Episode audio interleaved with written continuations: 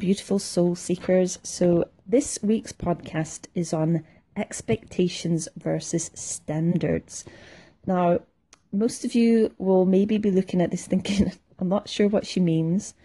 So, just stay with me and try and grasp the understanding of why expectations are highly linked to ego, and that actually you can reverse this by setting standards for yourself in your life because this takes back the power. This takes back responsibility.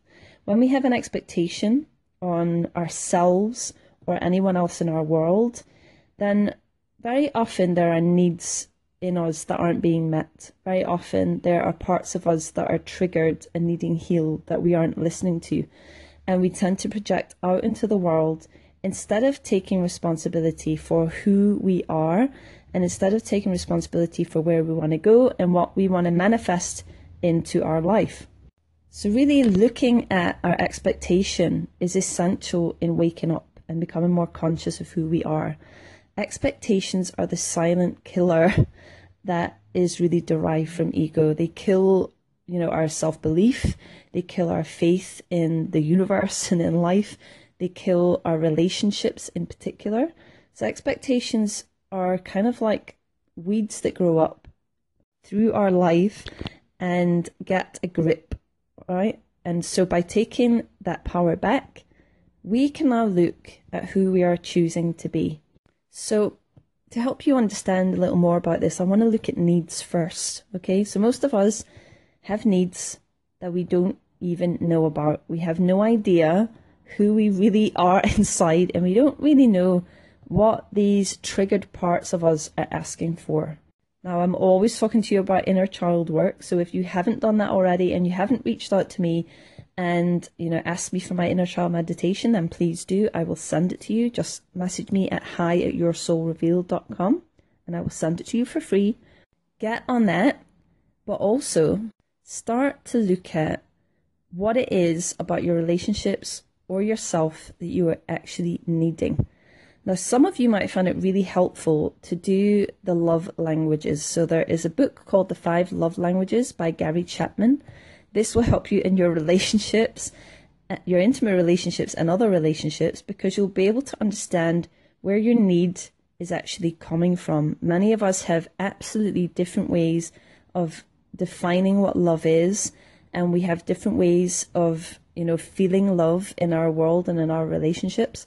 So we have to start to understand ourselves and our partners when it, you know, and people in our lives, other people like, you know, parents or siblings or friends, right? This can help in all areas of relationship where you really get to understand that we're not all the same.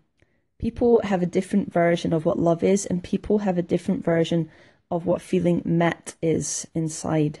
So, for example, you might have a love language which is acts of service. So, acts of service, you know, that could be your top love language. And that really means that in order for you to feel loved by someone, then you really want them to do things for you. You really want them to run you a bath or to go and get you something from the shop so you, know you don't have to do it because you're busy or um, help with the children you know, kind of things like that where you, you actually have someone doing things to help you in your world.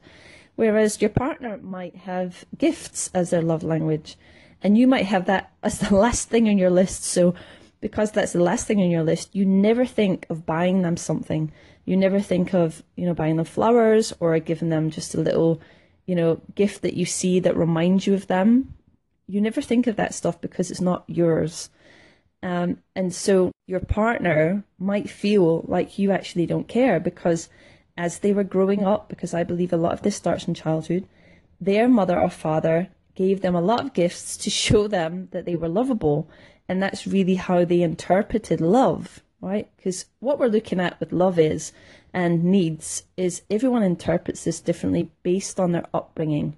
So you can see how in that scenario it would be quite difficult if you don't know what your need is and you don't know what your love language is, to actually make your partner happy. If you haven't got a clue about how they interpret things and they don't have a clue about how you interpret things, this is where relationships start to fall and crumble in parts. Right? It's not always just about this, but in part, this is quite a big part of the miscommunication and then the projection of expectations. Because if you have a love language which is acts of service, your expectation is that your partner will meet you in that realm. Now, if your partner doesn't understand that acts of service is actually a way of showing love and a way of, um, you know, feeling love, then they're not going to do it. They're not going to know that you need that.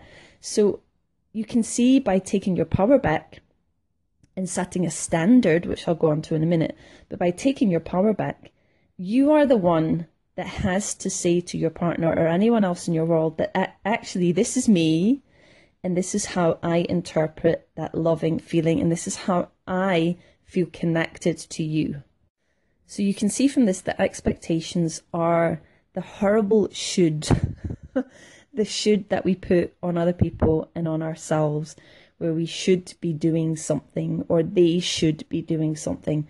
And this is where that energy of bitching and complaining and, um, you know, the default of blame and shame starts to happen and really starts to ruin everything because we've literally given our power away to an expectation. We've given our power away to something that actually isn't real. It's something that is made up based on our past experiences and we've brought it right here into the now. And so if anyone doesn't meet it, then we feel disappointed, we feel a lack of trust, we feel like we've been abandoned, and all of our old woundings from our inner child really start to play out because our expectation is kind of linked to that parental voice that is sort of pulling us forward. It's not your soul voice, it's a it's an egoic version of the parent within that now has an expectation based on its past and also expectations fall into the realm of righteous thinking.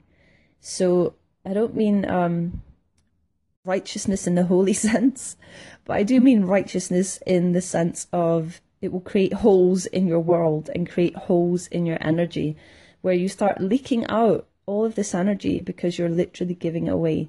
And the righteous thinking, where your ego believes it to be correct, means that you will be closed to anyone else's experience of the world. And as a p- person who's really trying to become more of a conscious, balanced, aware being, you must keep an open mind and an open heart. You know, I think I was saying to you last week that people I work with who, if they come to me and they have a very closed mind, they're very hard to work with. It's very hard to get them to see a bigger picture and to see anyone else's point of view. It's it's very difficult to become conscious and aware if you remain in a place where you have righteous thinking and that your expectations are really high and based on, you know, patterns from the past and unable to really, you know, grow and change and evolve. So, finding out what you need is absolutely about connecting to your inner child, recognizing the woundings that have happened and taken place that you need to heal. Your inner child is only ever looking for you. It's not looking for anyone who did anything to you in the past to make it better. It's looking for you to make it better. That's it. Then you need to reclaim your power over your ego. Your ego is like this neurotic teenager that tries to protect your inner child, but it also feeds that parental voice within. So we must, you know, look at the ego and start to allay its fears by becoming more of an open and conscious person and really cultivating a soul voice connection. Your soul voice will never say anything crap about you. Um, it won't say anything bad about other people either because it's more open to their experiences. It might see their unconscious behavior, but when we're living from a conscious place, we are able to step forward based on who we are. Right. This is where I'm going to with with the standards. Sorry, not expectations with standards, right? Based on who we are, and it's our responsibility to look at who, we are and what information we are providing other people with. And if they meet us there, then great. And if they don't, then great. That's just where they're at. And also, you know, doing the love languages will absolutely help you to understand how you interpret love, right? It's one of the huge keys in understanding relationships, intimate relationships in particular, but it will help you with other relationships in your world. Now, I want to get on to standards, right? Standards are where we pull our power back into us. We're not giving our power away based on expectations that we feel should be met. We're absolutely looking at who we are and who we want to be and where we want to up level our life to, right? What we're willing to accept in our world. Now, a lot of you sensitives out there, a lot of you empaths out there, are probably going to find this tricky because you're usually over givers and people pleasers. But this is one of your lessons in creating boundaries, right?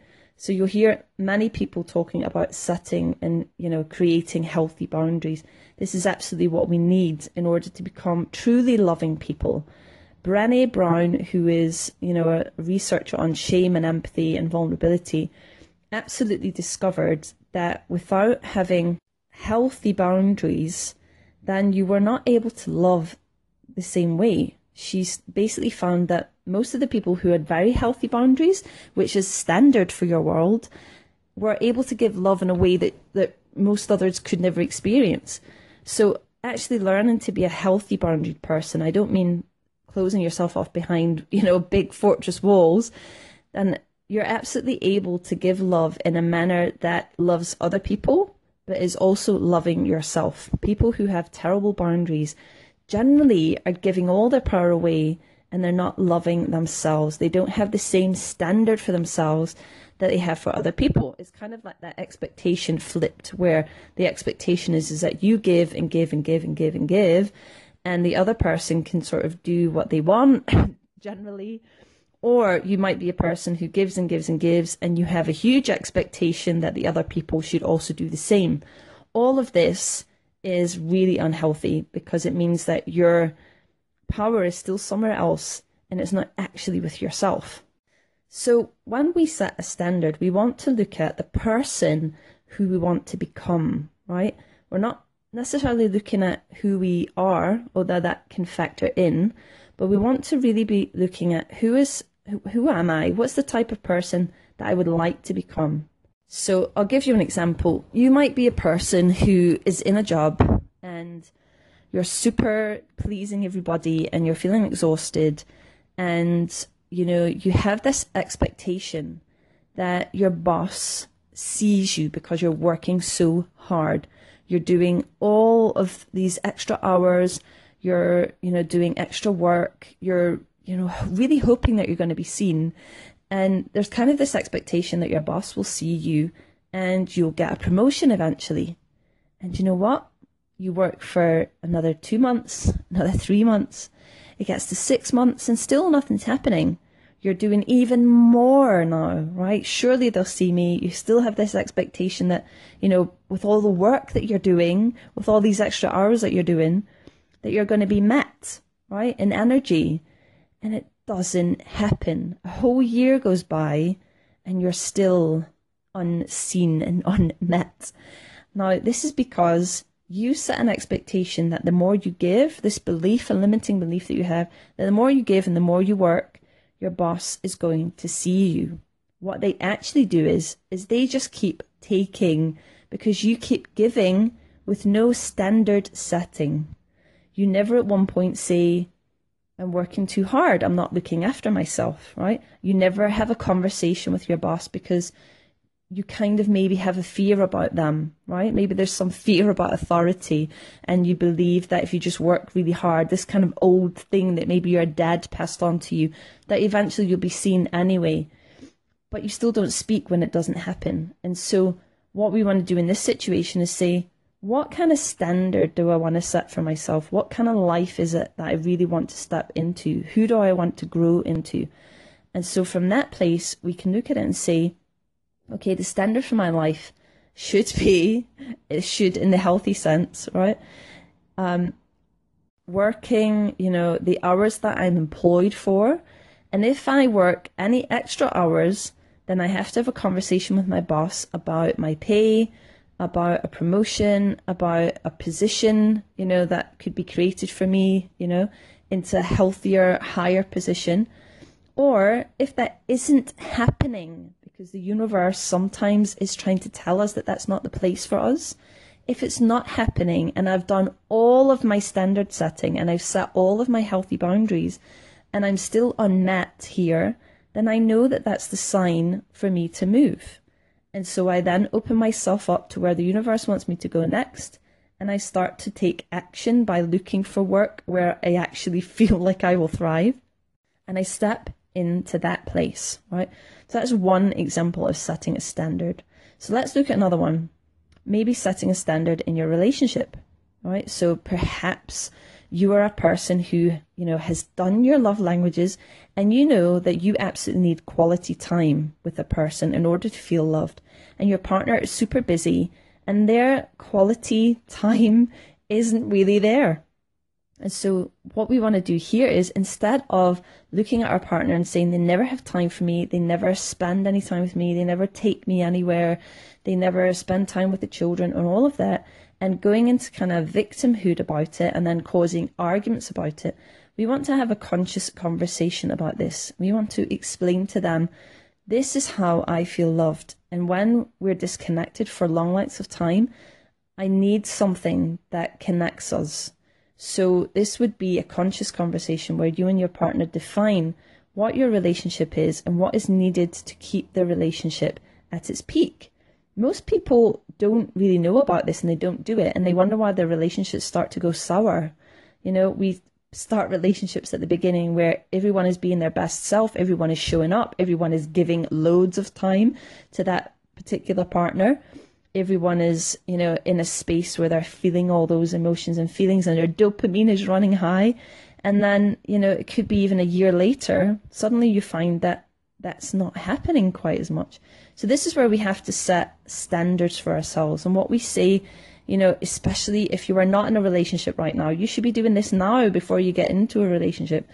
Set your standard by saying, this is who I am. You find out who you are. You find out what you need and then you present it when you meet people, right? So if you meet people, you go on a date and you find out that the person you're dating who seems really interesting and you're really attracted to is super busy and they seem to be working 24 7, that that would already be a little red flag from the universe to say, this might not work for you. You have to have a conscious conversation and you have to, you know, set your standard. And if the person says to you, oh, yes, you know, I can definitely make two days in the week that I'm available for you, you have to really feel into yourself and be honest with yourself and ask yourself, is that enough? Right? Because if it isn't enough, and you know deep inside that it's not enough and you still step into it, then that's on you, right? You cannot project your expectation on this other person. When you set the standard at the beginning and you make it about you, right? When you set a standard, the difference is is that it's your standard. It's always about you. It's never about the other person. The expectation is always about the other person. And so this is why I wanted to share with you today because I find that this is one of the most pivotal pieces of information, not on, only in a spiritual sense, but in a personal development sense, where we can actually, you know, take something practical, turn it around on ourselves and say, who are we being? Who are we choosing? If I want something in my world, I have to set a standard. I have to speak consciously about it. I can't have an expectation that other people just know that they will see me, that they will get me, that they will give to me, that they will show up for me, that they won't abandon me. We can't have those expectations because ultimately no expectation works. Only standards work in our world. So I would love to hear your feedback on standards and expectations. I will be talking about this in my group. So go to facebook.com slash groups slash your soul revealed. Please join the group and let's have a conversation about expectations versus standards. I would love to hear your feedback on what you gained from this, if you got any insights from this, and I look forward to connecting with you soon. So remember, in order to shine, you must align, and I will see you next time.